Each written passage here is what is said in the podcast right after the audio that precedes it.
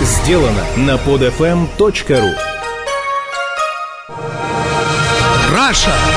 Азбука выживания. Свод неписанных законов России. Итак, это программа «Ража. Азбука выживания». Мы продолжаем обсуждать некоторые темы, которые я затрагиваю в своем блоге.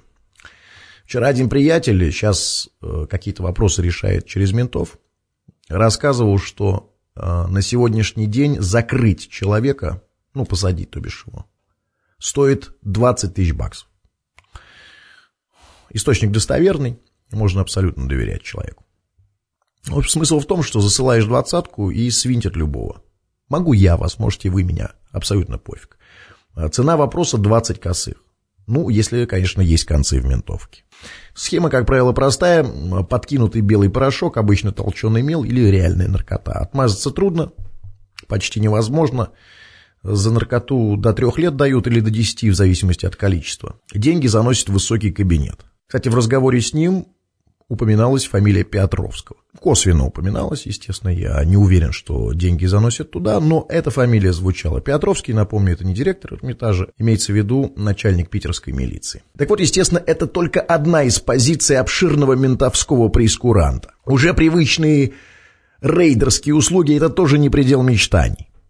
В общем, тенденция налицо. Я не исключаю, что в самом обозримом будущем наша родная милиция, которая нас бережет, начнет исполнять заказники и стрелять из винтарей с крыш по клиентам. Впрочем, может быть, уже начала, черт их знает. В любом случае, романтически примитивная бандитская эпоха безвозвратно канула в лету. Вот эта дерзкая лихость и дилетантизм героев, намеренных и бэхах в красных пиджаках закончилась. Настали серьезные прагматические времена настоящих профессионалов в серой форме. Ментовская система отлично структурирована и, главное, в отличие от любого ОПГ, легитимна.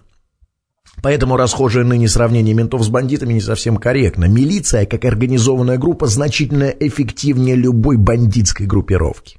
Бандиты давно проиграли в этой честной конкурентной борьбе и, став новой российской мифологией, легли на дно бабушкиного сундука, вышли в тираж. УПГ, организованная преступная группировка, то бишь, вымерла как класс. Поэтому, друзья, если хотите быстрого и качественного результата, пользуйтесь услугами ОПМ, организованной преступной милиции. Кстати, в это время по телевизору продолжают рассказывать о реформе МВД. Еще кое-что.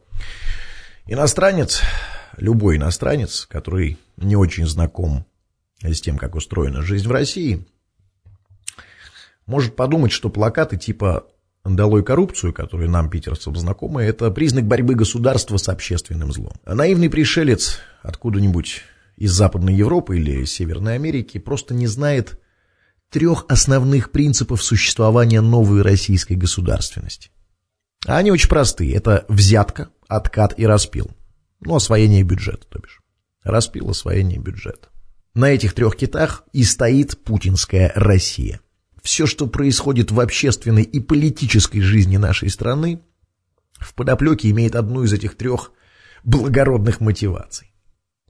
Принимаются ли законы, придумываются ли социальные проекты, или ведутся разного рода кампании, все это имеет одну единственную цель – нажива чиновников. Понятно, что мент проверяет документы у таджика не с целью соблюсти закон. Разумеется, Депос спрятался под знаком не ради профилактики нарушений. Паспортистка в паспортном столе затягивает процесс оформления выдачи, естественно, не потому, что загружены работой. Большие проекты типа Кремниевой долины и тому подобное придумываются, понятное дело, не для блага народа и страны. За каждой из этих будничных российских реалий отчетливо виднеются уши одной из этих самых трех драконовых голов – взятка, откат или распил. Ну и, конечно же, рекламные щиты типа «столкнулся с коррупцией, звони по телефону», которыми еще недавно был завешен весь Питер. Это тоже не что иное, как результат освоения бюджета и прицел на откат. Значит, тем, кто не знает, схема здесь очень проста. Чиновник выбивает э, бюджет из городского или федерального фонда на благое дело социальную рекламу. Ну, там стенды, баннеры, там, щиты, наружку, в общем. В общем, наружку. Значит, ему, э, ну, дают ему на проект, ну, например, миллион баксов. Значит, весь этот лимон э, как бы официально расходуется на бумагу, дизайн, там, рекламные площади и так далее. В общем, все, что нужно для этой самой наружной рекламы. Которые в реальности, естественно, стоят на порядок дешевле. Всем этим изготовителям, разместителям, дизайнерам платят миллион, а они, в свою очередь, за то, что заказчик обратился именно к ним, а не к конкуренту, откатывают ему половину суммы. Все просто. Пол ляма на кармане, бабки, а бабки, естественно, в офшор. Все это многим известно и давно знакомо. Э, дело не в этом. Дело в том, что в итоге мы с вами имеем весьма парадоксальную ситуацию. То есть реклама, обличающая коррупцию, это и есть коррупция. Любая борьба со злом – это и есть зло в России. Все, приехали. Змея укусила свой хвост. Порочный круг замкнулся, бесконечность подурнела. Старина Зенон со своими апареями просто отдыхает. Парадоксы типа лжец – это детский лепет. Какой там Евбулит, какой Зенон? Все, что ежедневно происходит в нашей с вами стране, это и есть самый головоломный в мире парадокс под названием «Новая российская реальность».